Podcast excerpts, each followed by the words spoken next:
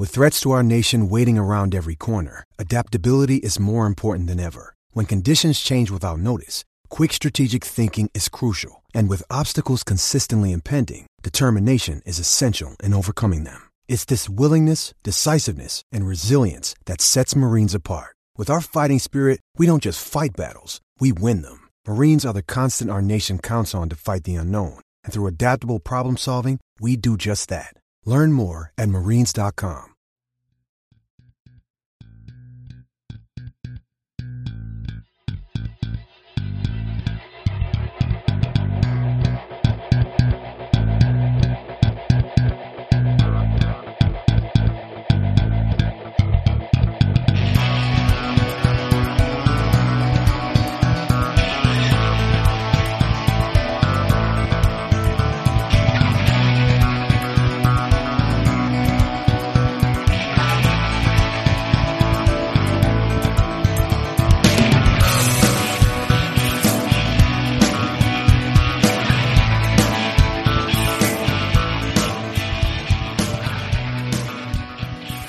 Welcome back to the Boundary Corner Podcast. I am Curtis Wilson.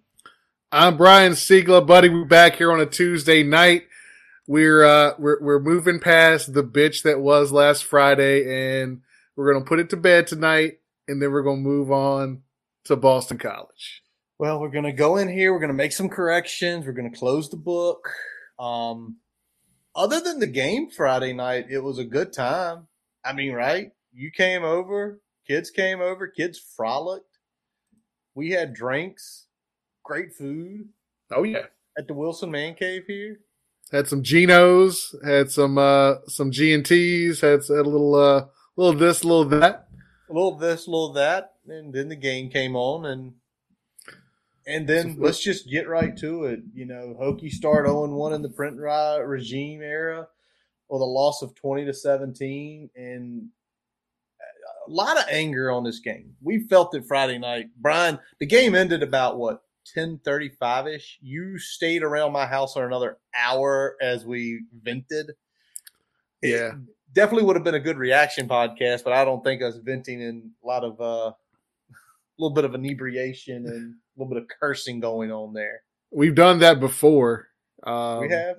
But uh... – This is a little different. So, I mean, we've done podcasts where I'm sitting in uh, my boxer shorts on the deck in Gatlinburg, podcasting live after a, after a game. So, um, you know, we, we could have pulled the trigger there, but I think this new format is going to work better for us. Digest things. I get to look at the tape again. Um, and we get to kind of put, put to bed what was a, a bitter taste, I think, for week one. Um, you know, a lot of anger, you know, regardless of, of, of the situation. I feel like that's one you can't lose. No, not just because of the opponent, but also because when you look at your schedule, you know, you hate dropping one of those games that is very winnable. You know, we're not, we're not going to say it's a, you know, an easy schedule. There's no easy, easy games out there. You still nope. got to line up and play. That we proved that on Friday night. You still got to go out there and execute. You still got to go out there and play the game the way it needs to be played. And there were a bunch of bunch of parts of that game where we didn't play it the way it needed to be played. No, not at all. And let's start with the biggest part, and probably the biggest swinger of that game was on special teams. And literally maybe the ugliest effing long snap of all time that literally went – it felt like it went thirty-five yards in at least that O D U score. I mean – It got snapped to Suffolk. To Suffolk from – From Norfolk. Yeah. That's impressive. And, and and and that kind of proved to be the the the one of the stories that O D U needed us to screw up the score. And it started there, you know, they it was seven three right there. They get that, they go seven ten. And it just it was one of those anytime there is a anytime you're the favorite, anytime you're considered the better team, there are plays like that that happen. And as soon as it happens, it's like, eh, that's a confidence grower for them. They took the lead.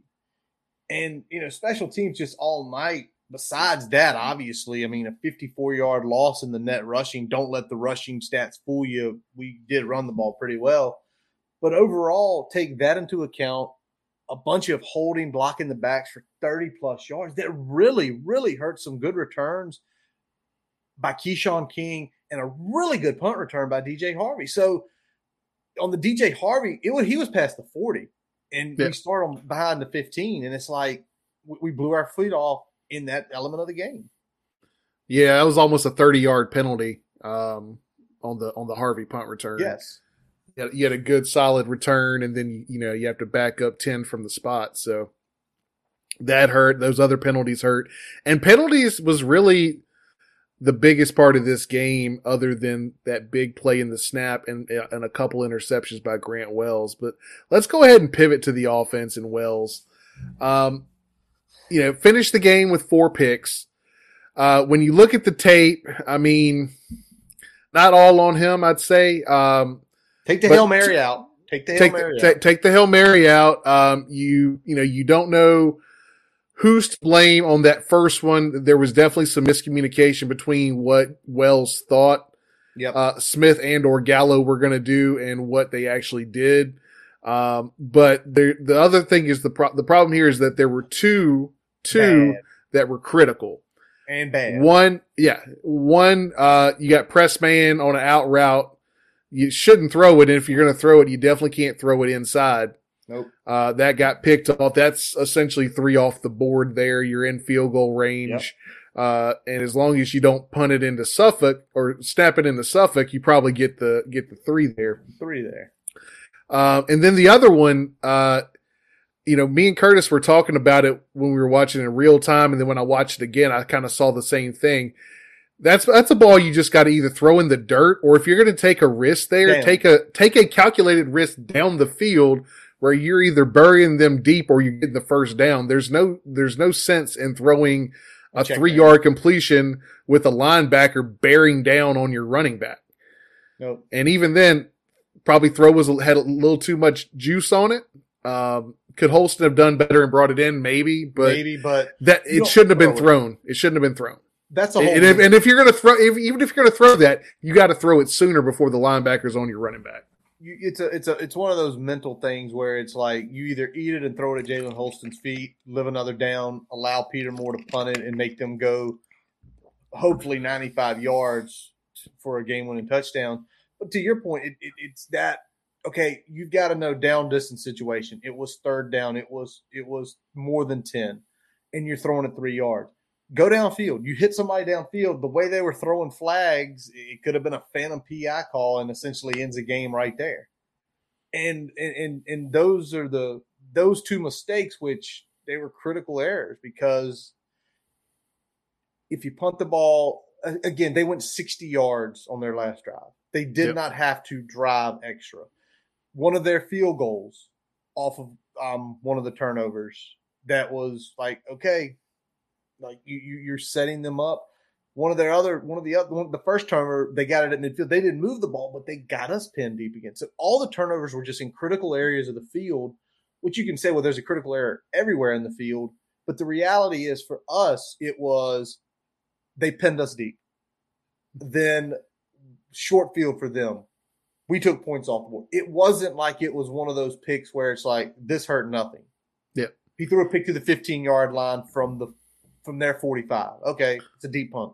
Well, I think by, by the time we got to the middle of the second quarter, just before the first pick, I think we kind of at that point knew, all right, this is probably going to be a game where points are at a premium as we're yes. moving along. Uh, and the problem that we had is that we left points lots of all points. over the field.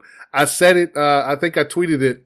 Uh, the grounds crew for O D U is going to still be picking up the points we left on the field by the time we, we recorded this, and they probably are. Um, yeah. Between, you know, the, the Lofton, uh, catch down at the three yard line to set up at first and goal that was, uh, no offset by the O P I. Which, uh, is- and, and you can, it, it was a valid O P I. The problem is it had zero impact on, on the route. So not, not that it shouldn't have been flagged, but it's just completely unnecessary, both on our part and, you know, everything else. So, um, you know, that, that one hurts because that's, a, that's a play where it's a first down, whether he, he commits the penalty or not. Um, and then right after that, you know, you, you miss on the, on the retrial on third down. And now all of a sudden you're, you know, again, snapping the ball into Suffolk. Um, yeah. We got to got to clean up the mistakes. The mistakes were the the biggest part of the the game. It impacted the game the most procedurally. Um, I've never seen that many procedural penalties um, in a game. I, I say that until I watched uh, Rutgers B C. There was a fuck ton of them in that game too. I, I want to say I want to say Rutgers was at like eight penalties in the first half. That's eight or, eight or nine penalties in the first half. All right, well, well, let me ask this. Just from reviewing the tape, being at a collegiate level, is that something that can be cleaned up? And I'm not saying I'm expecting us to go from one hundred fifteen yards of penalties, um, you know, close to on the offensive side of the ball, almost fifty yards in procedural pen – or thirty, thirty yards in procedural penalties. Is that something being cleaned up in one week, or is that a slow go?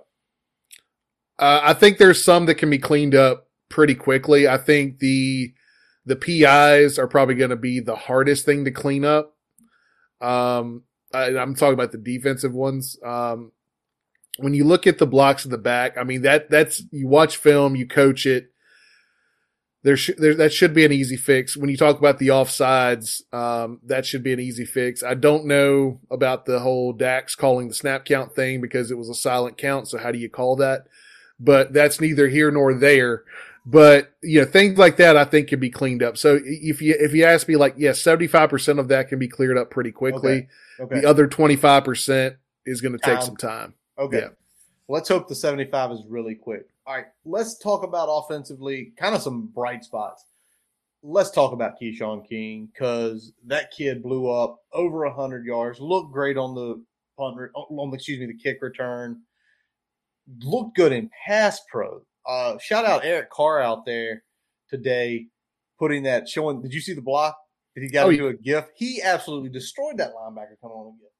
And yeah. I think it, it, it. And we'll talk about the the depth chart later. But I'm going to go ahead and bring it up now. He's one on the depth chart. And when Malachi Thomas comes back from his injury, he should be one D. And I'm not showing any disrespect to Jalen Holston. The guy obviously is a team player. He does all the right things. But when we looked Friday night, Keyshawn King broke a big thirty-yarder, had over one hundred yards. Chance Black came in and broke a twenty-yarder. Yep. And Jalen, unfortunately, only had about sixteen yards on four carries. And I know he was banged up. I know he was banged up. But it's one of those things where you get to a point, it's you love a guy doing everything right in practice, but if you put him in the game and it just it doesn't click, you – I think this is a coaching staff that will reward that. And we, we kind of already saw it when, you know, Black got more carries and King really blew up. Yeah, I mean, kudos to King for uh, really sticking with it um, yes. during the times. Uh, I know he – I'm sure it, there were times in the last two seasons where he was extremely frustrated with his role in this offense. And seeing him getting his opportunity and taking the most of it, Um, that that's big. Um, so kudos to him. Um, liked what he was doing. Um, there are areas of, of like maybe, you know, here or there where he was, he needed a little bit more vision or a little bit more patience, but I, I can't fault the kid. He, he ran hard. He ran well. He was, he did good once he got to the second level, making guys miss and kind of finishing the run. And as you said with Holston, I mean, I get he's banged up, and, and that's definitely, you know, not practicing all week hurts, uh, especially yep. for week one. Um, but that being said, Holston's a guy that's been in this offense a lot and has had opportunities. At some point, unless we see something significantly different happen this week, you know, I feel like he's a guy that can that has more of a minimal role for us going forward than a, than a guy that's going to be kind of the bell cow. Um, So that's just where I'm at right now at this point. We'll, we'll see if, uh, you know, if he turns in some more opportunities this week against Boston College, where he's now number two on the depth chart. Number two on the depth chart now, yeah. So that's going to be interesting to see because, again, we had a great day running the ball, especially Keyshawn King. Um, let's take a look at the tight end room. Nick Gallo, obviously, you, you said it since February. Tight ends are going to be featured a ton. Nick Gallo, seven catches, forty-nine yards. Double D in there as well, four catches, twenty-four yards. So eleven catches combined. And, I mean, I think you said it. And, obviously, if, if these trends kind of hold up for the whole season, that room is going to have a lot of receptions, um, a fair amount of yards for both the one and two um, for the one and two tight ends. And I know we saw you, you, you pointed out to me a couple times, you saw some good blocks from them. But you also said it's something that they've still got to get better at. Yeah, especially Gallo. I think Gallo is a guy that blocks really well out in space. Um, he needs a lot of work with his inline blocking. Um, and some of it's just understanding what his assignment is based on the alignment of the front. Um, you know, we saw a bunch of op- a, a bunch of times where he was just going after the wrong man, chipping at the wrong area. Um, sometimes just flat getting beat. Uh, when, when he did have those kind of one-on-one opportunities with the defensive end, he's got to get better at that. Um, and hopefully, you know, with, with some extra practice in the, in the system, at least he'll, he'll get those opportunities to at least get the scheme and the block right, because sometimes just getting there is good enough. Um, letting a guy go completely unblocked because you did the wrong thing is never a good thing. Yeah. So the whole thing, hope he can clean up. But again, continuously, I think those are going to be mismatches. Um, I'm sure you're hoping they bring your boy on. We did not see him Friday night, but I think as the season goes, as Brent Price said in his presser today, it's we're continuing. We have to continue to create the depth. So yeah, and I think you'll see more of him once he understands the offense. You know, he's still he's very much you know what four or five weeks into this thing at this point. So, yeah. um, I think that's going to come with time. Uh, I think we saw what Harrison Saint Germain for a couple plays. I think he was out there a couple plays, um, but you know he, he had a spring. He he he probably has a little bit better grasp of the system. So if you're going to go into that that forty, that's probably why he was getting a, a snap here or there. Um, especially since we didn't see Connor Blumberg very much until the uh, you know Hail Mary started coming out there. True, true. Going to be interesting to see that. Now, speaking of Brumlett, because when he ran those routes, that was out of the wide receiver um, position, and that room's hurting right now. Obviously, Caleb Smith got hurt during the game after having a big catch early, having forty-five yards in the quarter that he played. Clearly, he was going to be a big part of the game.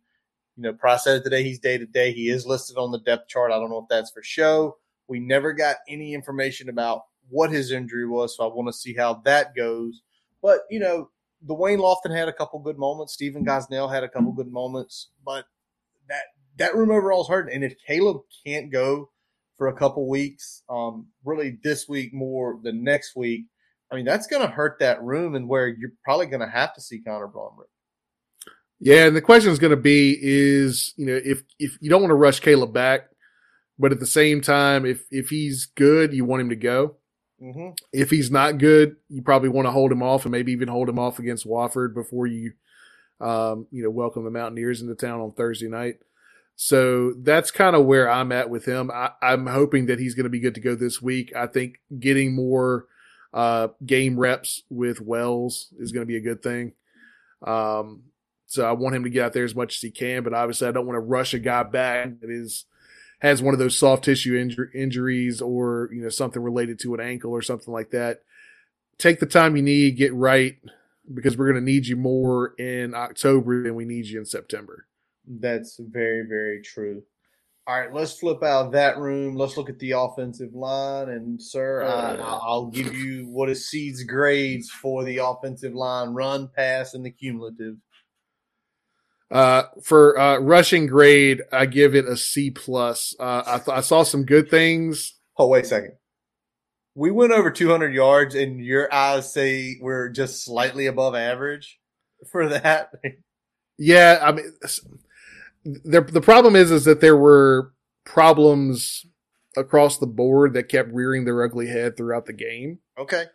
Um, I'll say a couple things. So, and I'm going to get to this in a second, uh, but Parker Clements did not have a good game uh, across the board. Um, I thought Johnny Jordan could have been better in the run game. Um, I would like to see him him play better in the run game. Um, not not bad. Not a lot of negative plays, but not a lot of – I didn't see a lot of dominance out of him. He and he should have been able to to kind of wreck in there. So that was disappointing. Um, as far as pass pro, uh, D minus, and I know you say, okay, we didn't give up, you know, sacks, but you know there were there were moments where Wells was getting hit as he let go of the ball. Obviously on the big play to Caleb, he got freaking clobbered yes, as he, he let did. the ball go, and that you know that was a dime. Um, you know, but he got. On the interception, uh, he was getting, he had pressure in his face coming from the right side, uh, the first interception. Uh, you know, and, and so he was getting pressured all night. I'd like to see him maybe, speaking of Wells, step up and maybe try to take off a little bit more um, as those um, extra pressure is coming in. Uh, but the tackles did not play very well in, in pass pro. Um, so a D minus grade overall for them in, in pass pro. Uh, And cumulative grade, I'm going to go D plus. I could go C minus, D plus, but I'm going to go D plus in this case. The negative plays I saw were impactful. Um, and I'm going to call out one person right off. Uh, again, I've already said his name. I'm going to call out uh, Parker Sieg's Clements. Doghouse. Sieg's Doghouse is Parker Clements, everybody. everybody. Yeah, yeah. Yeah, uh, Par- Parker's in the in the doghouse this week. I need to see better play across the board from him next week, and he's shown he can do that. So that's why this was such a disappointing performance, uh, because he showed at times last year he can be depended on at right tackle, you know. But he was he had like four or five Olay blocks, uh, call them lookout blocks, or you, you know, the guy runs past you, just turn around and yell lookout to the quarterback. Uh, we had a few of those, um, just looked not as polished, almost like he was thinking too much in the run game. Um, and I, I'm going to, I'm going to give somebody else, uh, a little bit of a shout out, but I'm also going to, going to say a few things about him. Go on. Jesse Hansen didn't have an awful game, but Jesse Hansen is slow as shit with his pulls. That's not a good thing for a Wisconsin-based running attack. That we're going to. He's got to get faster with those. Um, well, I don't think that's a – I think that might be an issue. I think he is what he is. I mean, but if he's more consistent in the straight ahead and then the pass pro, how much do you get out of um, young Moore? All right, Dwight Vick chiming in. Don't understand why they don't bring a defensive guy over for some offense. I think it's depth right now, Dwight. Because I think the guy I would look to to bring over would be like D J Harvey, and he's literally your your top nickel corner, your top punt returner, and he's your number two um, corner behind Dorian Strong. So if you put him over the offense and he takes getting and he gets banged up, you're losing a guy at threefold. I so mean, so you're you're saying in, in the two thousands, yeah, you had Macho and, and D Hall playing both sides, but you had some dogs behind them had, too. You were deep behind them. you were, we were deep behind them in those days. So again, I, you know, if, if the depth is built next year, maybe we can do that, but I don't see that right now. But um, let's flip it over. Let's do talk about the defense for a few minutes since Dwight brought up moving a player over. I mean, the defense to me played very well all night. Under two hundred fifty total yards for O D U. The defense itself only gave up thirteen points, which really impressive that you kind of see that. Um, now, are there some things we need to get home with? Yeah, we only had one sack. We were there a lot. We only came home once. I know that's a big something you were kind of watching that we were one step short multiple times. We could have either been a sack or um, – or um, at least affecting Hayden throwing the ball. Yep. Yeah, I would like to see us get home at least two more times. Uh, and there was, like I said, a couple times we were there close. Um, you know, we still ended up, again, one sack. We had two forced fumbles, yep. seven tackles for loss.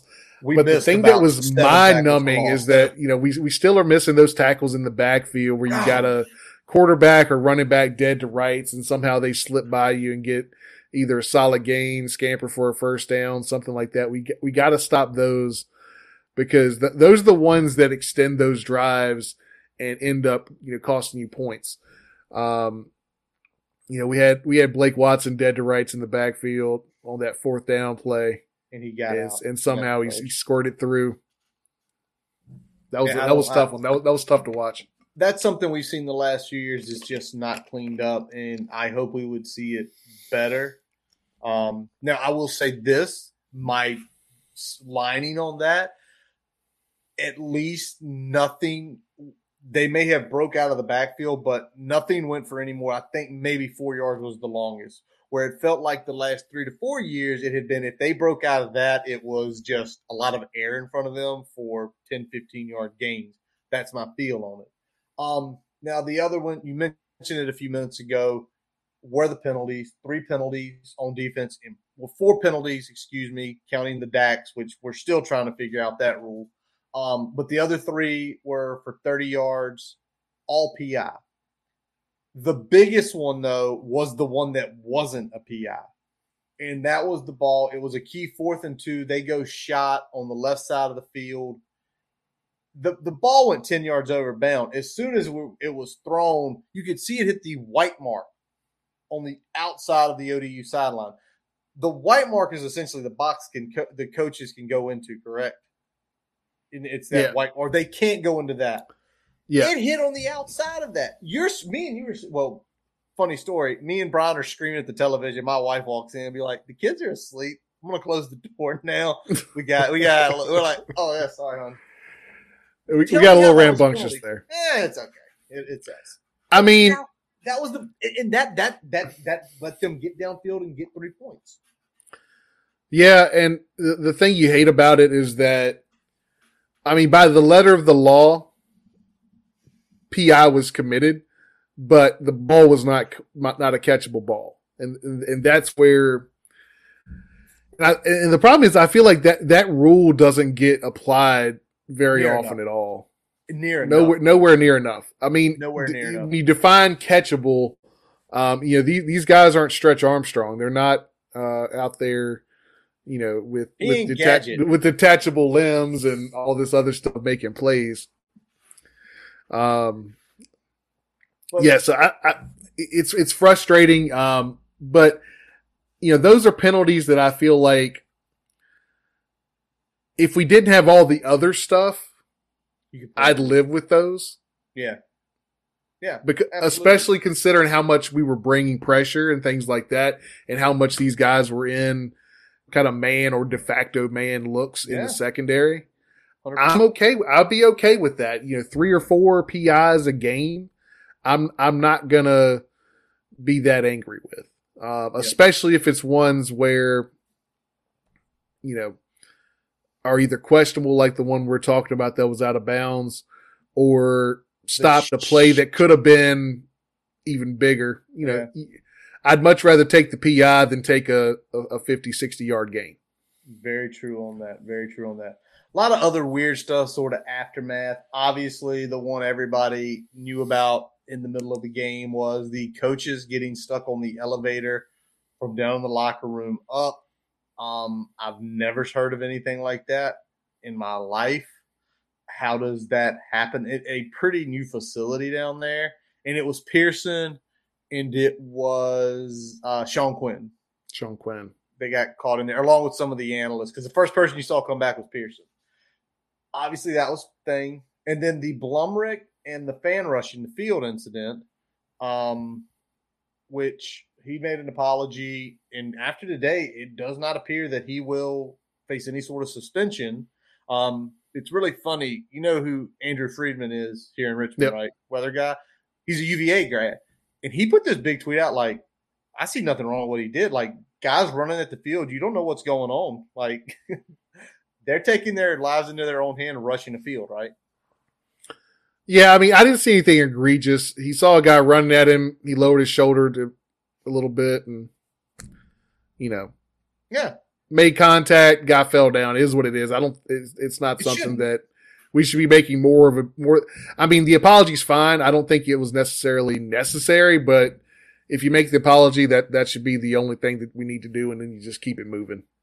Yeah. So as bad as those two things were, the shittiest part was what happened during the game to our players' locker room with some they're saying between, I've heard eight, I've heard ten, I've heard twenty thousand dollars in items stolen.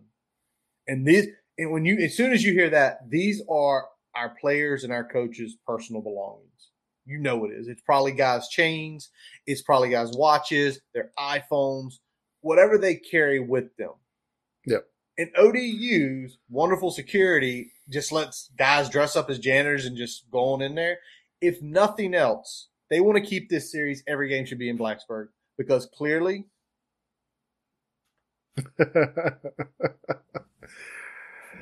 You know, I mean, people are talking about canceling the series over this, and I'm not with that. And, I, and I'll tell you one thing. One, the biggest reason why for me is that at this point, it's a pride thing. Um, okay. If you cancel the series after losing back-to-back games in their house, it looks like you're running away from a fight. And okay. I, I don't, I don't think we can pull that. Whether it's, it's something that Witt wants to entertain or not, I, I, I wouldn't have it at this point because that, that's the way I would perceive it. I would perceive like, okay, and, and that's the way a lot of people perceive, oh, you guys are ducking playing in Norfolk now. Oh, yeah, it's true. It's true. Now, if we go back and like seventy thousand dollars gets stolen from the locker room and you take the dummy I mean, home. We, yeah, if we go down there and, and beat them by four touchdowns and, and shit still gets stolen, okay, let's have a conversation then. But you can't go down there and lose by three to a G five team and then be like, yeah, I think we're going to cancel this series because there was theft. Can't all right. do that. All right. All right. So there we go. Let's shut the book. Let's close it. O D U over. We start B C week this week. But before that, we obviously got some news, and obviously some of the bigger breaking news today, Brian, uh, from Virginia Tech. My son Kelly out of D W Daniel High School in Central South Carolina, just north of Clemson, a three-star cornerback commits to the Hokies. Um, I don't know if you, that was late in the day. I don't know if you got a chance to take a look at his tape yet. I haven't had a chance to look at the tape. I have done a little bit of research on the kid. I mean, you know, I know Louisville was pressing hard for him. I think uh, Oklahoma had uh, given him an invite. He was supposed to be down there this weekend. He canceled that to yep. commit to Virginia Tech. So that's a, that's a big move. Um, yep. You know, it's again, it's not a a player that necessarily blows your skirt up in terms of, you know, accolades and, you know, big four-star, five-star type player, but it's another solid player that we're adding, and I think it's a, the type of player that fits what Virginia Tech is trying to do on defense. Yep, and it's another player from that five-hour radius, northern part, just south of Charlotte there, so obviously he's in the radius that we're continuing to pummel pretty hard. Um, with the kid committing, it does take us, we're around thirty-nine in the overall rankings. Um, and I haven't looked at that a lot recently. Obviously, the season gets kicked off. We're sort of focused in on this. Um, you know, a few teams above us have more commits than we do, so there are a couple chances that we could potentially jump back up into that thirty-five range. I know that's kind of Brian's eye this year as long as we get to it, so it'll be interesting how that plays out. All right, Brian, let's go to some other news and notes from the world of college football, and let's start with the portal decision that came out just a couple weeks ago, basically saying that now there will be two windows for portal transfers. The first window will be forty-five days, essentially after the playoffs are announced, so roughly early December to mid-January, and then the other is going to be a fifteen-day period from May first to May fifteenth. This is effectively, if you look, there are some spring games that are on the twenty-seventh, twenty-eighth, sometimes even the thirtieth. This is roughly the after spring ball period. What do you like? What don't you like? Uh, what I like is the forty-five days after the playoffs. Um, it gives you enough time for players to evaluate their circumstances, evaluate what's what's out there, decide that the portal's for them, put themselves out there. Um, it also, once you know you're, you're wrapping up that period, it still gives you some time as a coach to look at what's left and kind of fill in some holes that the that the portal created, whether you're grabbing guys from the portal, whether you're you know closing out a class um, before the second signing day there. So I, th- I like that aspect of it.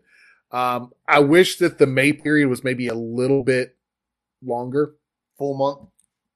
It, at least another week. Yeah, it, okay. I mean, I'd say go at least twenty-five days is okay. what I would go there.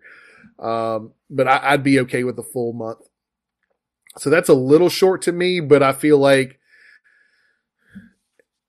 it's probably enough time, but I, I would have rather had maybe, like I said, at least another week or so um, to to kind of really flesh that out. But uh, this is a lot better than what we're dealing with now. It, let, it allows coaches to wow, plan their wow. roster building a lot a lot better. Um, you know, and, and now you got a situation where, you know, guys, you know, once they make the decision in May, you're in. You know, they're they're buckling up for the, the upcoming season. You're buckling up. You're trying to get yourself on the field with tape before potentially announcing in December. Um, again, we, we've been mentioning that it needs to be some control to this. It it you, you you know it's it's good the players have this ability to transfer essentially when they want to or wherever they want to. But now the win is the big part, because what you don't want is, obviously, you think about when roughly that first period ends. It's going to probably be right after the national championship, three weeks before National Signing Day. So your point already, if you like a kid and maybe someone, maybe one of the underclassmen leaves the room, you can take his spot there. But also think about the implication when it comes to the winter workouts. About there, there, you've got those staffs putting an enormous amount of time. And I know a lot of that's team, but it's how they start individually start focusing on kids, right, at that point in time. If you've Absolutely. got five kids who don't want to be there, then they can essentially be gone, and obviously more time for the other kids. I like the other piece, and you mentioned it, and we talked about it this afternoon when we chatted. You now have coaches, once May sixteenth hit, this is our roster. Where are our deficiencies? Where are our strengths? We're not waiting on potentially some guy in July to commit to us. This is our team. So as far as strategic planning goes, lots easier. Also, think about those summer camp, those camps we've talked about, and kids going to be committing the next cycle. You know what your team's looking like. Can people leave the next year? Yeah, but the whole thing is, this is what we look like right now. Where are we going to need help? So it, it, it's it's really helpful for not only the Hokies but all schools strategically to decide how they want to recruit and how the game plans are going to look come the fall. Yeah, and I think it's going to help the portal players too, because I think with having the window, guys won't be kind of lost in the in the sauce, right? I think a lot of guys put their names out there not in those times of year where everyone's focused on there. So if you're not a big name with your name out there in the portal, sometimes that's going to get lost. Um But now you got everybody putting their names in within these certain periods. It's a lot easier to have a guy that, okay, well, I saw his name at the portal. Let's let's see what he's about. Let's let's get some tape on him. Let's see how he practiced. Let's see if he yep. got any games last year. Absolutely. So good thing overall for the sport. Good thing overall for everybody. But then there was something better that is, in our opinions, better overall for the sport long term, and that is the C F P essentially approved a twelve-team playoff. Something, obviously, we have had an episode. Brian gave his his uh, his uh, diatribe out back last winter. And believe it or not, there are some things that Brian discussed that it's like they listened.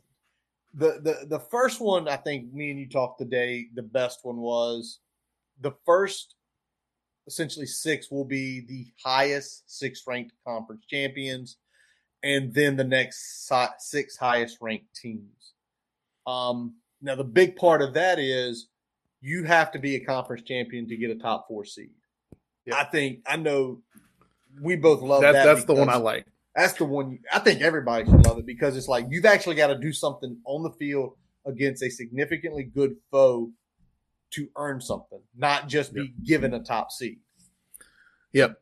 I think that's the big thing, is that, you know, th- these conferences exist for a reason. You're playing the extra game for a reason. That's got to matter. And it hasn't mattered for a long time.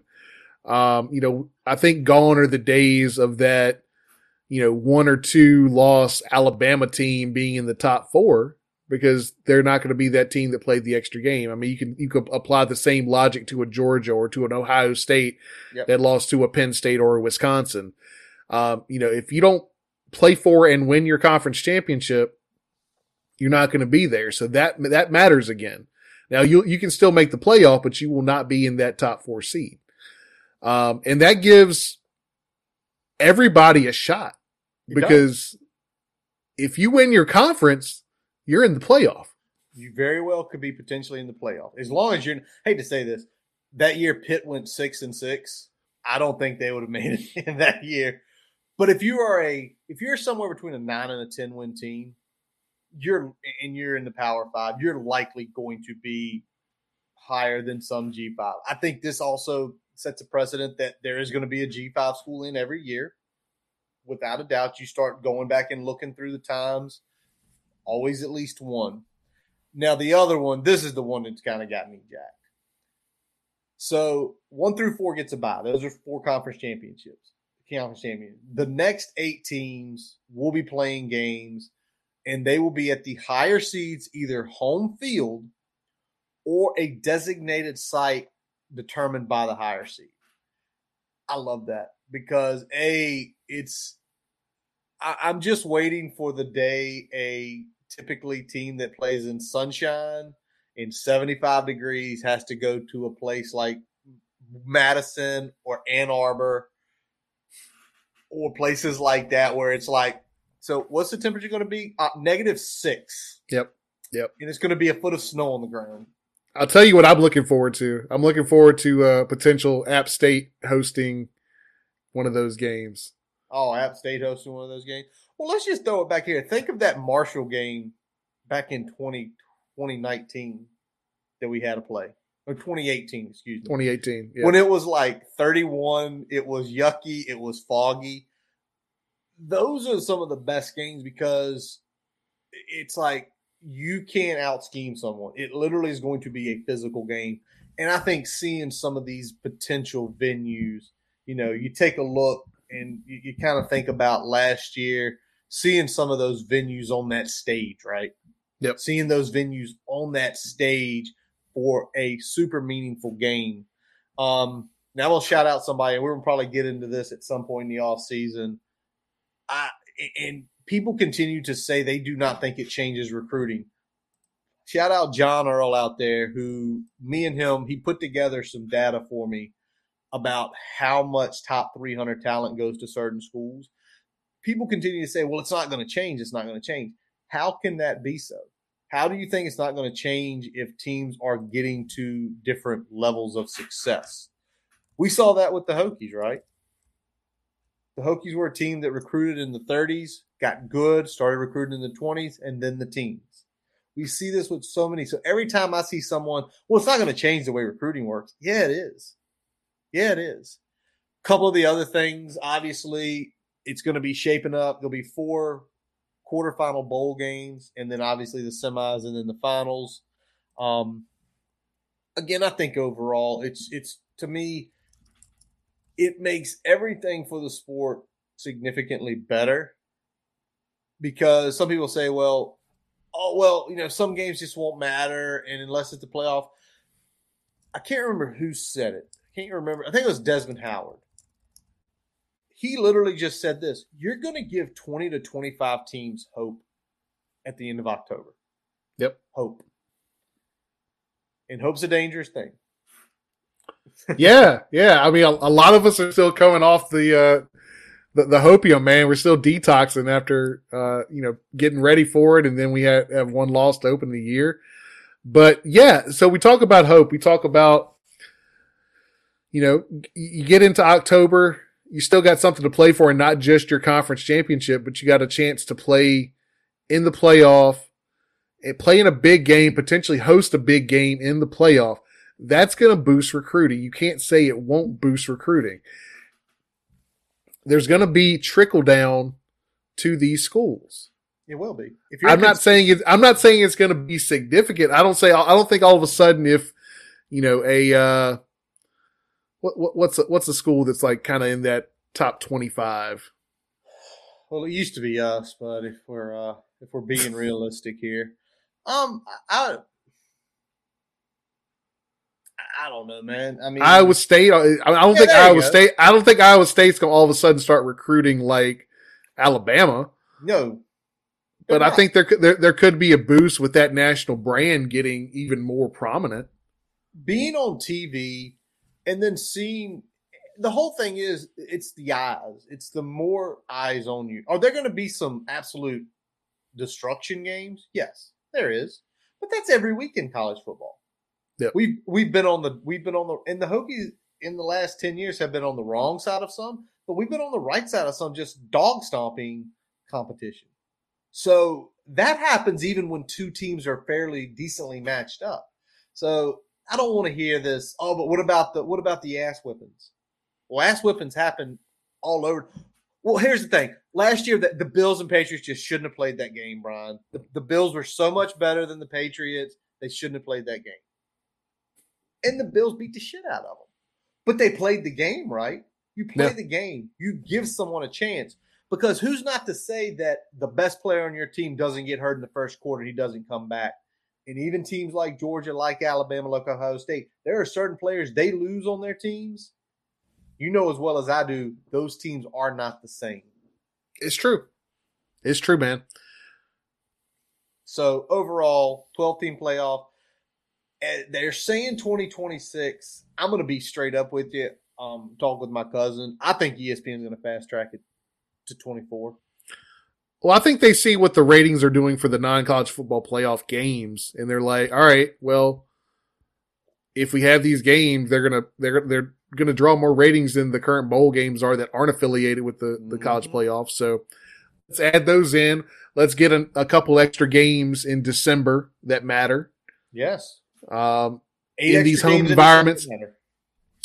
And I mean, hell, they can still do like a college game day for those if they wanted to. Oh, they, I mean, they, they undoubtedly would. You'd undoubtedly go to the biggest one. Heck, if you're, and, and the honest truth is you might send different people to every location for that game. So yeah. It'd be interesting to see what they do. Oh, yeah. All right. So before we get into the main topic tonight about knowing the enemy, looking at B C, we are going to take a quick pause from our commercial sponsors. As we take a quick break, we'd like to tell you about getting your free website report from our digital partner, Grassroots Digital Marketing Studio. They'll tell you how your website ranks on Google, on-site S E O, and social media. No commitment to buy anything. You can get your free report by visiting grassroots digital studio dot com forward slash free dash website dash report. Now back to the episode. All right, Brian. So now some of our favorite time of the week, and that's know the enemy. Let's take a look at B C, and let's start on the defensive side of the ball. Let's take a look at Cam Arnold, the linebacker, number five, six one, two hundred twenty-seven pounds. He was a three-star out of the twenty twenty class from Orchard Lake, Michigan. What are we seeing on the Cam Arnold tape? Well, Cam Arnold is a former safety, so he's got pretty good speed. Uh, this is his first year starting um, at linebacker. They kind of converted him uh, this offseason. They had him there in the spring, and he earned the starting role coming into the season. Um, what I'm seeing is he's really good at pursuit, which you would expect from a safety, right? Um, but he's still working on shedding blockers in the box, but he, he does make plays. He flies around, and he's pretty good in coverage, uh, as you would expect from a safety that's kind of moved into the box there. Um, he does a good job of coverage when he's out there on a running back and isolated. Where are we seeing him primary lineup? Is he, is he playing well, or is he playing a little bit more on the outside? So he would be, uh, in the, in the four, two, five, in the Bud Foster four, two, five, he would have been a backer. Okay. Yeah. All right, awesome. Um, solid game up against, um, excuse me, up against Rutgers. Had five tackles, uh, and last year in a primary backup role, you know, sixty plus tackles, three and a half for loss, and a sack.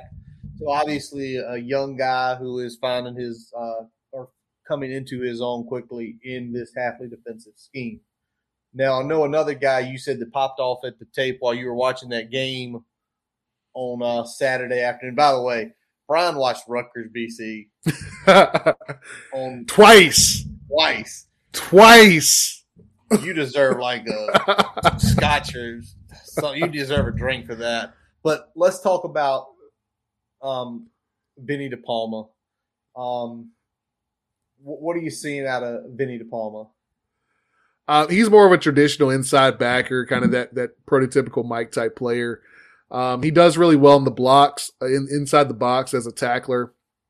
Um, uh, sure at getting guys to the ground, uh, probably one of the better um, in terms of just pure mechanics and, and tackling um, that you'll see on that defense. Uh, they don't really use him as a blitzer, uh, and, and they don't really rely on him a lot in coverage. Um, and he's not on the field when there's an ob- obvious pass situation. So when they go nickel, when they sub, they're, they're pulling him off the field pretty regularly. Yeah, and I'm I'm seeing Bryce Steele's name a lot when it comes to doing that.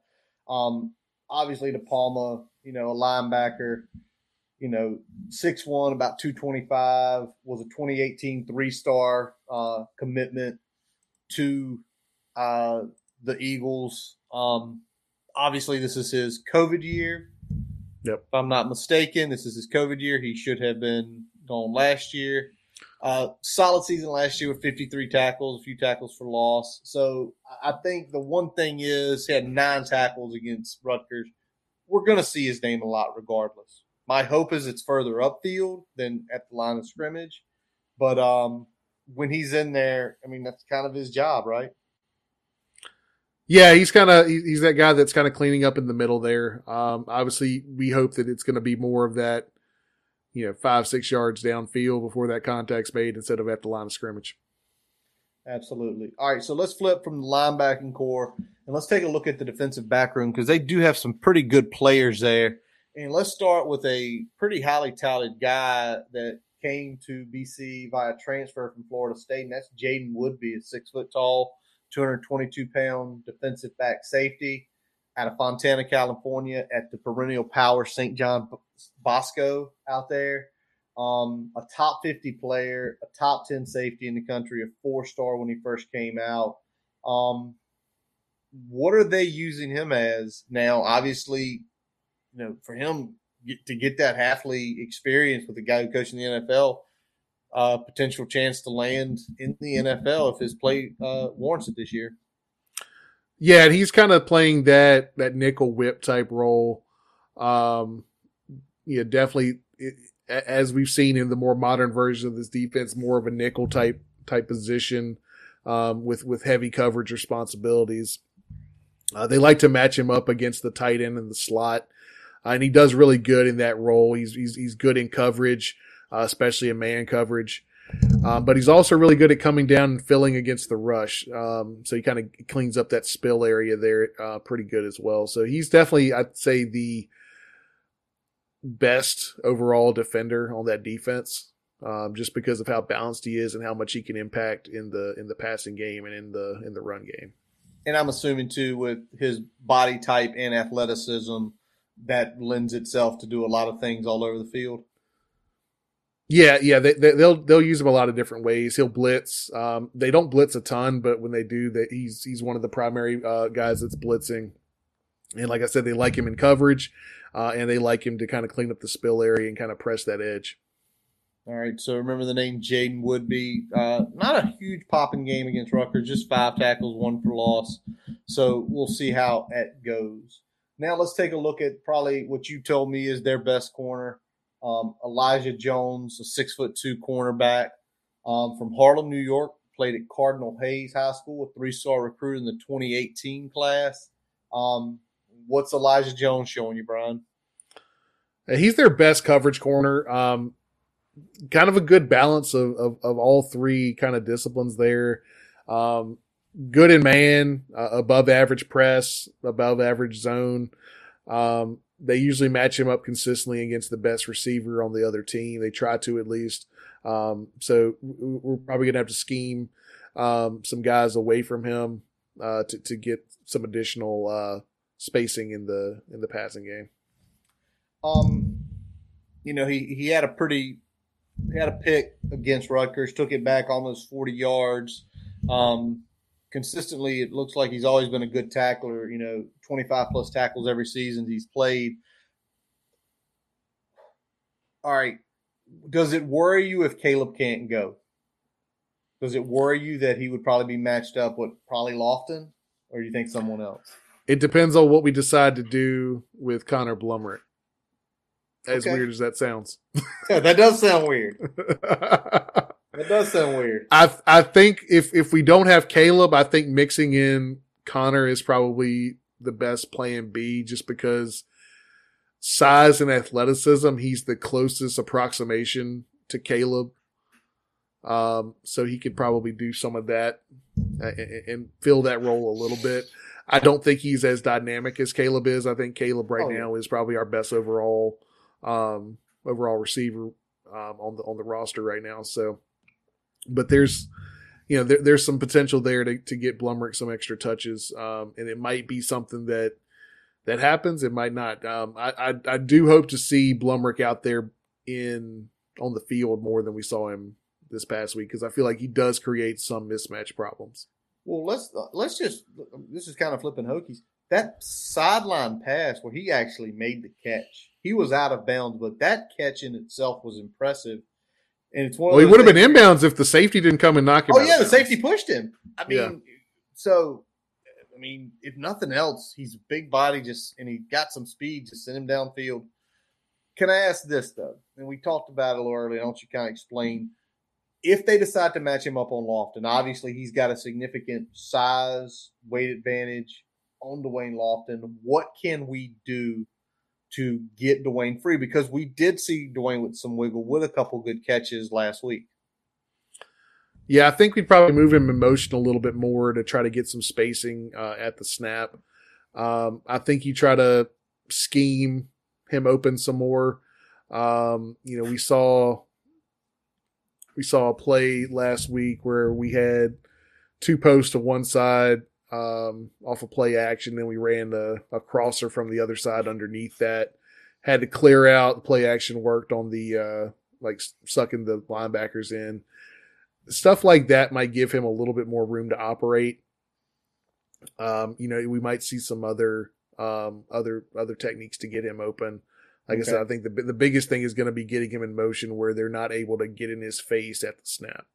All right, good to know. All right, let's talk about last player. Let's look at the defensive line. And Donovan is a Raku. I did not go to the pronunciation guide on that one. Let me see if I change my find it. No, I can't. Um, either way. Ziruaku is, is my guess. Ziruaku. All right. I, I didn't hear either it way, enough on the P A during the game to, to tell you exactly what it is. All right. Well, either way, he's number six. Keep an eye on him. Huge game against Rutgers. Nine solo tackles. Nine, excuse me, eight solo tackles, two tackles for loss, a sack. He forced two fumbles. He was everywhere. He's six foot two. He's two thirty-six, so definitely a little undersized defensive end. Williamstown, New Jersey. Um, And a freshman back yeah. in, or a or a, a freshman last year, sophomore this year, so a relatively young player when he was a three-star. Um, what, what's it say? What's this? What's the tape and what you see with him versus Rutgers? Um, he pops out on tape. He kind of reminds me of Barno Light. Um, okay. Just looking at him, uh, they use him a lot in the two-point stance coming off the edge, just like we did in in twenty twenty-one with Barno. He has good speed coming off the edge. He disrupts. Um, he has shocking amount of strength given his size um, and youth at this point. Um, and he uses that strength to, to his advantage. So probably a little bit stronger against the rush. Um, but it's still a guy that you could potentially run at uh, in order to to negate some of that, that speed rush off the edge.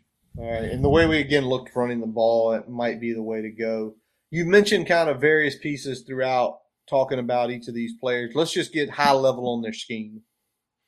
Yeah, I know I talked about it. It's a four two five. It's very, very familiar uh, system in terms of the scheme. Um, but they're less aggressive with blitzing. It's more akin to the J. Ham uh, model than it would be the Bud Foster model. Um, okay. They they don't blitz a ton. Uh, they rely on their pursuit in the run game and getting pressure with four in the pass game. Um, so they're comfortable setting back and they're they're, they're comfortable playing various coverages, um, and, and they don't bring a ton of pressure. All right, so I guess that a lot goes into Hafley being an N F L guy with his roots, right? Because you don't see as many aggressive schemes in the N F L. It's a lot more rush for, play zone, or various schemes, some zone, some man. Yep. Um, how do you think we can attack this? Um, I mean, the big thing is that kind of forced them to over-pursue, um, fool them with misdirection. Um, that that would be the primary way I would attack them is uh, is try to get them pursuing one way and attack them the other. Um, they they do push hard um, when they're attacking the in the run game and in the short passing game. Okay. Uh, they they will get to the spot. So if we can get their eyes tricked, I think that's the best way to go about it. All right. Well, let's flip over to the offense. Take a look at that. And obviously, we're going to talk about Phil Dracovic first, the six foot five, now two hundred fourteen pound, took a little weight off of it uh, from last year. If you remember him, Gibsonia, outskirts of Pittsburgh, four star in the twenty eighteen class, was a top five quarterback, top one hundred player. Originally went to Notre Dame, came to uh, B C. Um, in the twenty twenty portal, he is currently one and one versus the Hokies in his career. And is there anything different popping this year compared to when you had a review for him a couple years ago? Because obviously we didn't play him last year. Oh, we did play him last year. He just had there were he was a game time decision. Yeah, yeah, we were we were preparing for a couple different options um, last year, so we didn't necessarily focus as heavily on Dracovic, just because he was somebody that we were familiar with from from previous uh, season. Um, I'd say the big thing is the weight loss. Uh, he's he's still a big guy, but he's got enough wiggle and speed to break the pocket when necessary. Um, you know, we, we've seen it before. He's got a big and mostly accurate arm. He can get the ball downfield. He can throw on the run pretty well. Um, sometimes throws the ball a little too flat on those intermediate routes. Um, so we got opportunities there to pick them off. They're a little bit harder to catch, so we might be able to, um, you know, as long as our corners have good angles, there might be some that are hard hard to catch there. Um, but the big thing is that he does take risk with his body by staying in the pocket too long and taking unnecessary hits when he's scrambling. So that's going to be the opportunity to, you know, fluster him, get him off his game. Rutgers did a good job in that in that game. Um, as it went on, getting after Dracovic and kind of taking them a little bit out of his game, because you know, they were somewhat dealing early on in that game, uh, especially the connection between him and the you know guy we're going to talk about in a couple minutes. And as things wore on, Rutgers kind of started hitting him, and it, it it wasn't going quite the way they wanted to anymore. So that's going to be, I think, the big, biggest thing that we can do to attack him. He will make a mistake with the football when he tries to do too much. So we got to do better than we did this past uh, Friday night. And when, when those balls are hitting our uh, D Bs in the hands, we got to bring that in. Yep, I was going to ask um, about that because, you know, he, he threw three touchdowns. He threw almost three hundred yards, under sixty percent completion percentage, but he threw the two picks. Were they because he got hit, forcing, or what did it look like with the two picks when you watched the tape? Uh, it was a mix of everything. Um, okay. The, the, the first one um, looked like he was more just rushed the ball out, was, wasn't where it needed to be. Um, the uh, uh, one of the, I think it was either a backer or a uh, nickel was playing for Rutgers, was playing kind of that deep flat, and he kind of saw, saw where Phil was going with it and sank back and picked it off. Um, the second was more of a, you know, pocket was collapsing type deal. All right, so one of those, essentially something we saw a couple times, bad decisions being made. Let's yep. hope that uh, he makes more versus the Hokies. Now, let's be realistic here. It is Boston College, so they always seem to run the ball. And um, with uh, Pat Garlow, um, you know, what's he uh, what's he looking like this year? You know, the Five foot eight, two oh eight from Levittown, P A, um, a top ten player, N P A in twenty nineteen, a three star. Um, what's he looking like this year? Um, yeah, the first game is kind of hard to tell. He he looks like he has a little bit more juice in his legs. Uh, he did lose a little bit of weight, uh, in the offseason, just like Dracovic did. Um, it, it looks like his ability to bounce out and get to the edge is a little bit better uh, than it was in years past. Um, but he's still a patient runner and mostly between the tackles. Uh, no, not really elite speed, um, especially he's not going to break one a big one if he gets to the second level, um, unless there's kind of clear sailing ahead of him. Um, and he's not really used a ton in the passing game. That's definitely not his strength, but they will occasionally throw the ball to him here or there when they need to. Um, but he had probably one of his worst games against Rutgers, and it was one that actually started pretty well. Most of the yards that he got was in the first quarter and a half. Oh, wow. I mean, he only had twenty-five. He was under two a carry against Rutgers. And, I mean, this is a guy who last year, you know, one thousand yards rushing, over five a carry, you know, seven touchdowns. Obviously, he's not a big pass catcher because he kind of is what he is. But um, I think we're going to get into why potentially he is struggling a little bit more this year. But let's talk about the one guy on offense that cannot let – we cannot let him beat us, and that's Zay Flowers. Um, you know, Zay Flowers every year just seems like he's there, catching balls, making plays, you know, twenty-two touchdowns now in his four-year career there. Um, he was a three-star. He is a Florida kid from down in Fort Lauderdale in twenty nineteen. Um, and, I mean – one hundred seventeen yards with those two touchdowns on Saturday, man. He he, he had a game that's pretty big. Yeah, he's a dangerous deep threat. He's also that home run hitter um, on that short stuff. So he has a has a big yards after the catch game, along with being a, a deep threat that can that can burn you deep downfield. So got to make sure we're not allowing home runs to him. Don't let him beat you with one play.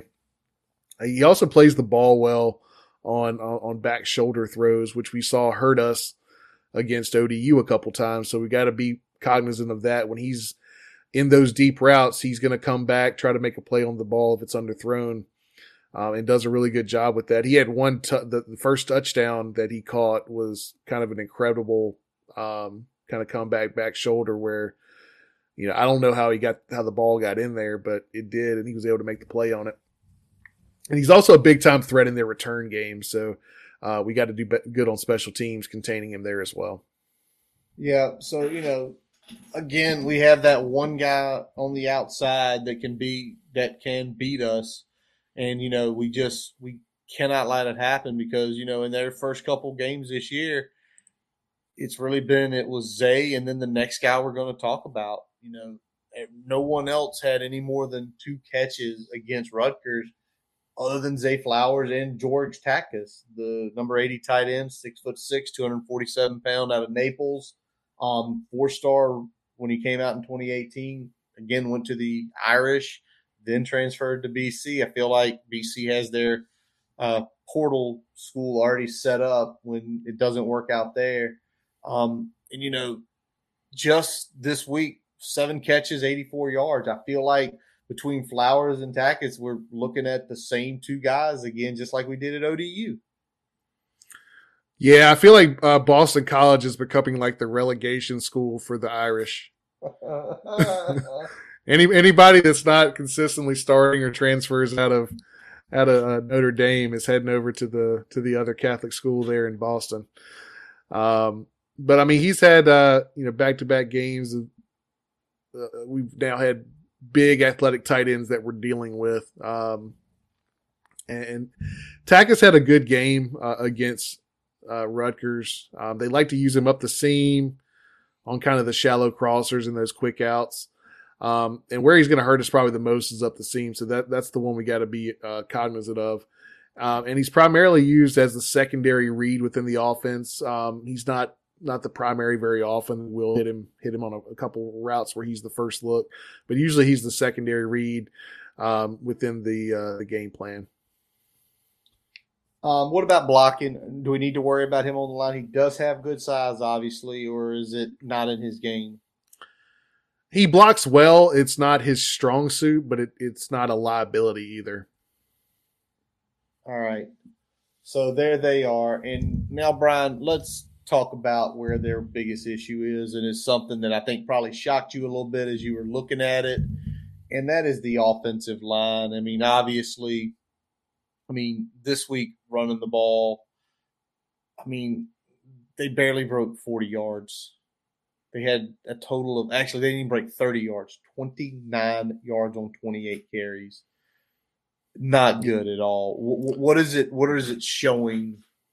What is that line yeah. showing now? Yeah, and some of that's negative yardage on some sacks, but it, it still was a pretty garbage performance by the offensive line and the running game as a whole. Um, this is not offensive line U this year, guys. Um, we're not looking at your typical Boston College offensive line. Um, they are pretty much all young and inexperienced uh, after the A C L injury to Christian Mahogany um, this offseason. Um, that really put them behind the eight ball. They had one returning seasoned veteran, and then you lose him too. Um, right now they're looking like, um, in terms of guys with experience, Ozzie Tripillo, uh, who's class of twenty twenty, he started a couple games as a four-star prospect out of high school. He's really the best um, linchpin they have in terms of, I think, and I think he's had two starts um, in his career before before Rutgers. So uh, the run blocking uh, wasn't bad, but it was so inconsistent that they couldn't really consistently get to the second level, and they just B C felt like they needed to abandon that um, because it, it just wasn't getting the getting them ahead of the sticks. Um, and when they went to pass pro, it was even worse. Uh, when they were early in the game, when it, when things were a little more balanced, uh, Dracovic had some time. Uh, once they kind of went full full pass and uh, Rutgers was pinning their ears back, uh, Dracovic was getting crushed. All right, so obviously issues there, and obviously they obviously had a change up in scheme this year um, because uh, I can remember Frank Signetti left them, went over to Pitt, and now you know they're looking at John McNulty, who John McNulty's you know, last stop was a tight end coach over at uh, Notre Dame. So what are you seeing? Does it does it make sense that he has a he was a tight end coach based on what you're seeing? Uh, yeah, they, they run multiple, a lot of eleven and twelve personnel, pretty heavy twelve, uh, to start the game. It went more eleven as, as things went on. Um, about a sixty forty pass to run is what they would like to be at. Um, obviously Rutgers kind of took them out of their game plan, um, by the middle of the second quarter in that game. And, and it was very much a, a, a one dimensional offense. Um, Which, if we can do that, I think that's probably our best case. Essentially, make them one-dimensional and make sure Zay Flowers doesn't beat us with one play. Um, but yeah, the offensive line is definitely their weakness, and it's going to hinder the the heights that they could potentially reach because they're not going to be effective enough consistently in the run game, and that's going to mean that Dracovic's going to be dropping back thirty-five plus times a game, trying to win it with his arm, and hopefully getting getting enough touches by Zay Flowers where they can make something happen. All right. Um, l- let me ask this concerning, especially at offensive line. If our front seven comes out and plays the way they did against O D U, is that good, or do we need to be at a higher level? I think we need to be at a slightly higher level, and I'll say that we need to finish plays better. Um, we talked about it earlier, uh, whether it's a tackle for loss, whether it's a sack, we need to get home, and we need to make sure when we get home that we finish the tackle. All right, good deal. So that's know the enemy. Both offensive and defensive, taking a look at some players and some of their schemes. Let's flip it over to the Hokie Keys. Told Brian this morning when we talked, or this afternoon when we talked, Brian, I didn't have to change much up from last week what we were discussing, but it's written a little bit differently this time. So obviously the one I had up last week was turnovers, and we've already talked about it a few times tonight. Obviously we were negative three in that department. Then the turnovers led to roughly seventeen points of offense for or or, or production for O D U. Um, again, we talked about the locations. We've talked about where they were. But when you're negative three, you should never expect to win a game, ever. Yeah, I mean, it, it puts you behind the eight ball, and, and you couple that with uh, you know, something we're going to talk about later, and it's just – it's so hard to overcome no matter the level of competition that you're playing. Um, but I mean, turnovers is something that we're going to have to limit. Um, you know, we we can't have, we especially can't have them on special teams. That that should be, you know, you snap it, you kick it. If if yes. you miss it, whatever. But we, we, we shouldn't be giving the ball over. We shouldn't be giving up points on special teams. We should never Absolutely. see that. So Absolutely. that's number one. Number two, you know, we t- when we talked about Grant Wells, we, we talked about making some smart throws in, in, in the decisions. So yeah, two of them were grossly bad decisions by Grant Wells, specifically by Grant Wells. Um, you know, if he if he cuts down on that, you know, I'll I'll take the ones where there's a miscommunication. I'll take the ones when you're just trying to make a play. Yeah. I, I can't take ones where you see press man and you still throw an out on the inside shoulder. I can't take the ones where, you know, we need fifteen yards for a first down and you're throwing a three yard check down to a guy with a linebacker on his back. Cut those down, cut those out. We can live to find another down. Yeah. So for the Hokies, it's clean up. Now, I will say this. B C is not exactly clean. I mean, they had three turnovers versus Rutgers, the two picks by Dracovic and another fumble. And this was a team, even with three turnovers, had a lead under three minutes to go. Now, obviously, what Rutgers was without their starting quarterback and without their primary weapon in their tight end. So they were missing a few things, but still a team that turned the ball over a lot, including they had fourteen points off turnovers, including one that's literally at the doorstep. Yeah, for Rutgers. So I see that if we can, if we can, it's one of those like who cleans up their turnover act faster, the Hokies or Boston College could win this game. And I know we've been talking about it all night. The other key is penalties. We we we just I don't expect to be perfect, but if if if, if penalties, if we don't clean up penalties by forty-five yards, I don't think there's any way we can win this game. Well, if you look at just the procedural penalties alone, that was about fifty yards um, against yeah. um, O D U. So if we clean up just the procedural stuff, which is the easiest thing to clean up, you know, you're you're kind of hitting that benchmark out the gate. If you do that and cut the turnovers at least in half, at least down to, you know, one or two, um, then then then there's a chance that we can make some some magic happen there. Um, you know, you, you said it, and we've kind of talked about it. Uh, O D U. You know, we, we we didn't play well. You know, when you look Impressed. at what B we, we when we look at what B C did, they didn't play well against Rutgers, and uh, and you said it. Oh, you mean say uh, it? Yeah, go for it. You say what B C did first. Well, B C shit the bed against Rutgers. We let a cow shit in our bed, and then we decided to jump in it. We ours just wasn't one little screw up. Ours was a bunch of screw ups, and literally. And not only did we let it happen, we just continued to wallow in it over and over again. That was the issue. It wasn't necessarily mistakes are made. It's football. Mistakes are going to be made. It's like they were happening over and over and over. And I know Prime mentioned it. And, and the one thing about, well, I'll give him big shout out, Price said it the first minute. And this is where I think the difference is. First minute of his presser after the game, the players were pressing. Players were pressing. I have to do a better job of not making them press. Within the first minute, he took the accountability. And I think for a lot of people, for the last five years, that wasn't the case. What was it always, Brian? It was always that E word. Execution. It was always execution. And Brian eventually got to the point where he said, well, motherfucker, you're the one coaching them. You need to teach them to execute better. And you need to say that you need to teach them to execute better. Yeah, so, I mean, it's, at some at some point, it all it all comes back to you. Either either you're not preparing them, you're not coaching them well enough to be prepared, or you're recruiting the wrong type of players you need for them to be prepared. So it's at some point, it's coming back to you.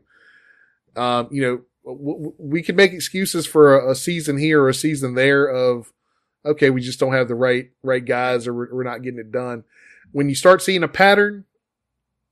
That's when that's when it's got to go. So that that, that that's that's the difference. And you know, I'm, I'm glad that we have some accountability. Um, yeah. But at some point, obviously, on in this regime, accountability is not going to get you where you want to be either. Eventually you got to fix those things, go out there and get it done. And get it done.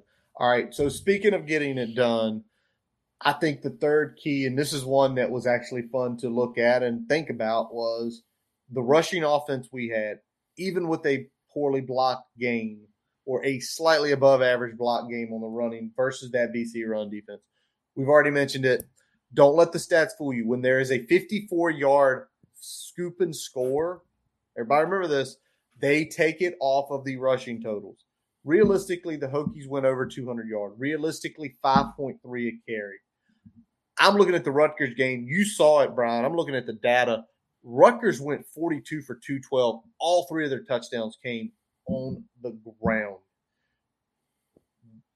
Give me a reason why is that, Brian? Why did Rutgers, who who isn't the most talented team, basically get five a carry on B C?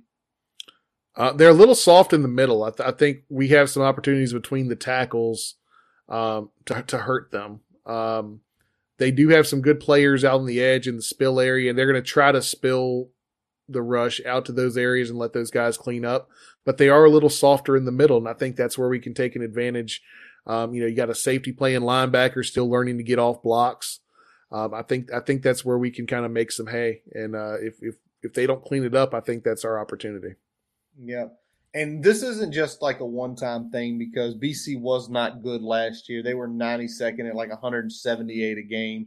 So this is clearly an ongoing issue for Hafley and his coaching staff with the potential of the scheme change. Um, you know, even though it's a four two five, something more traditional, college not playing it the college way, which walking safeties up to the line, filling gaps, you're going to, without having the correct defensive personnel, you're going to give up some yards. So, you know, it'll be really interesting to see, um, you know, what team is able to can, you know, turn it all around. And, and that's where we land here at our game predictions. And, you know, is, you know, you know, three weeks ago, I'm sitting here, we're saying nine and three, we're saying floor of five and seven.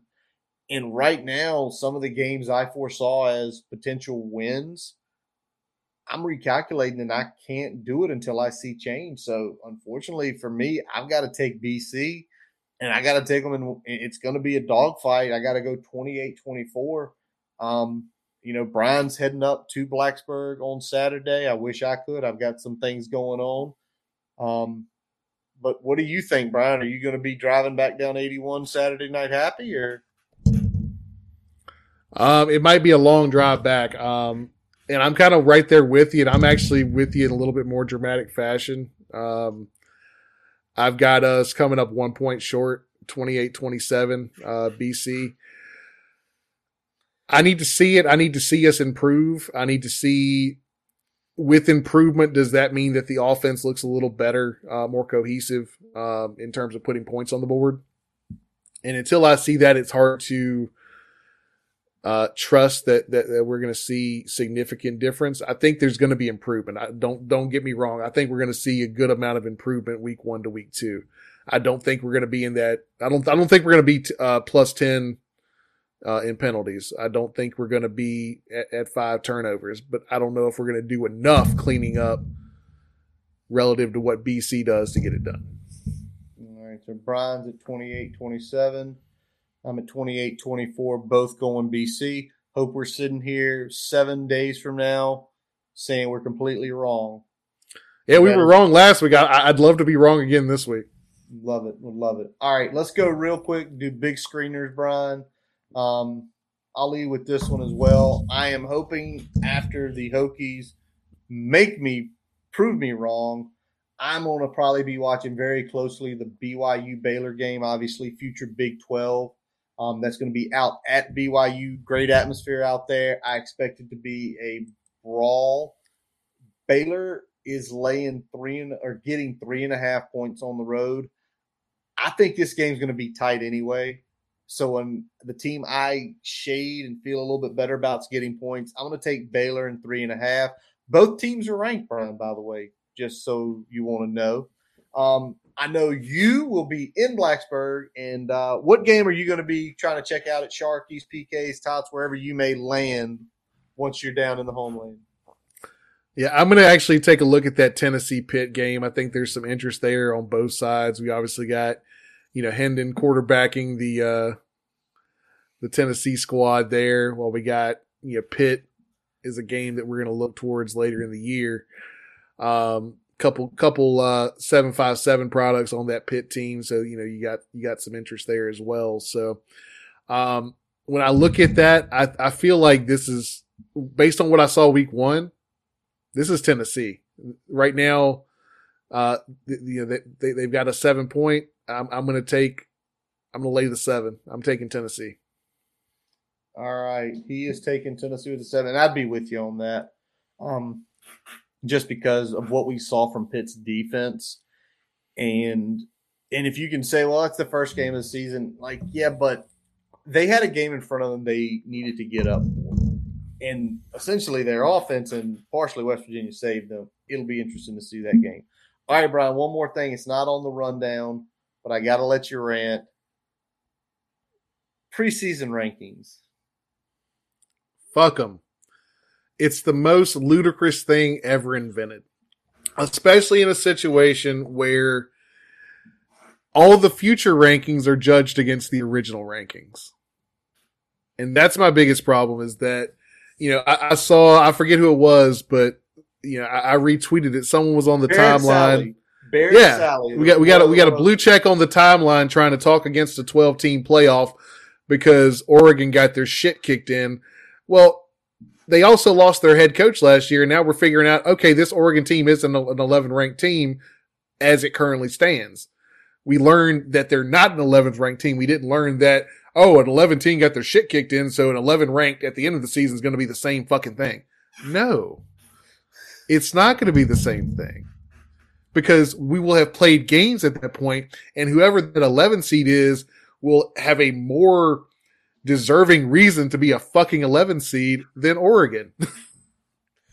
This is so much fun every year to get you to go on the preseason rankings rant because there's always somebody doing something, talking about how, especially late in the year, you really want to get Brian. Come back if if if Oregon's like four and eight, and somebody is looking at, well, you know, Georgia's beat a few top ten teams, top fifteen teams. Brian'll be like, was it week one? Was it week one? That shouldn't count. Was it? Was it even in September? Uh, and, and and you've always said rankings should be there. You know, it's one reason. I don't mind power rankings. I have a problem with the official top twenty-five rankings. Yeah. The official. Let E S P N do their power rankings. Let whoever wants to do, do power rankings based on, you know, preseason, early season. Don't make it an official top twenty-five because, again, it, it, it throws off the calculations the whole rest of the season. Brian would be okay if you went after three or four games. At least you have a body of work then, right? Yes. You're three and oh. You're three and oh, and you beat three really crappy teams. You're three and oh, and you beat two really good teams and one above average team. Your three and oh is not the same as their three and oh. Yeah, and give I, give give me rankings the first Monday of October. There you go. That's why. That's one reason you probably one thing you've always liked about the playoff is they go deep into the season before they turn them on. They yep. go seven weeks in? Seven weeks? Seven weeks in. And, and, and at least then, you know, the, the problem with the committee is that when it all comes down to it, they're going to put in a blue blood that brings in the most money over another team. And it's most of the time. Most of the time. But in terms of, of how we get there, at least the, the process is better than the preseason shit. Well, my comment on preseason rankings, they're about as good as an ejector seat in a helicopter. Think about that one as you uh, get ready to go to bed tonight, y'all. Brian, anything breaking? I'm not seeing anything, buddy. All right, nothing breaking. Um, the depth chart came out. You're feeling a lot better. Seeing Kalai's feeling better about the wide receiver room. Um, Yeah, we, we got a couple more young young receivers making that uh, that depth chart. We got Jalen Jones, thankfully, seems to be uh, back up to speed where they're putting him on the depth chart. Christian I saw Moss. Christian Moss on there as well. Um, those two are going to be big in terms of depth at the receiver position. We also saw Caleb on there, whether he's thrown on as a courtesy. um, or whether he's going to be good to go for the game. Obviously, it's probably too early to tell there, but hopefully he's good to go against B C. Um, and then we also saw, obviously, you know, Brian Murray back in there. Um, so coming off the suspension. And Tisdale. Um, we found out more about that. Yeah. Uh, apparently eligibility situation. So he's, uh, weird. Yeah. I, I don't, I don't think we're going to see him this week. Uh, he's apparently week to week as they resolve that eligibility issue. Um, uh, but at least, you know, we know what it is now. We know it's, he's not in the doghouse for nope. anything, uh, off the field. He's not, um, his play hasn't fallen off to a point where, you know, he can't help us. So that, those those are two things that are, I think, positives to, to to take away from that. Very nice. All right. So now that we got the couple breaking things I wrote down here, that's on me. Um, we are going to wrap up this episode of the Boundary Corner Podcast. I'm Curtis Wilson. I'm Brian Siegler. Visit our website, boundary corner b t dot com, to listen to all of our episodes. While you're there, don't forget to follow us on Twitter, Facebook, Instagram. Subscribe on our YouTube account and your favorite podcast source, including Spotify, Amazon, and Apple Podcasts. Please leave reviews. We prefer five stars. We will take any star with your critiques, please. As always, we let our buddy Jason Long, he plays us in, he plays us out every week. Check him out on his new website, jason long music dot com, where it will link you to all of his music on Apple, Spotify, and his YouTube and Facebook pages. Uh, Jason, no, um, no events this weekend. Interesting, interesting. So maybe you can give Jason a call if you feel like you can't make it back to Richmond. Hey, Jason, can I crash here? Let's can do I, it. Can I Let's sleep do in it. Your house? We'll see. But as anyways, we thank you for listening. As always, let's go Hokies!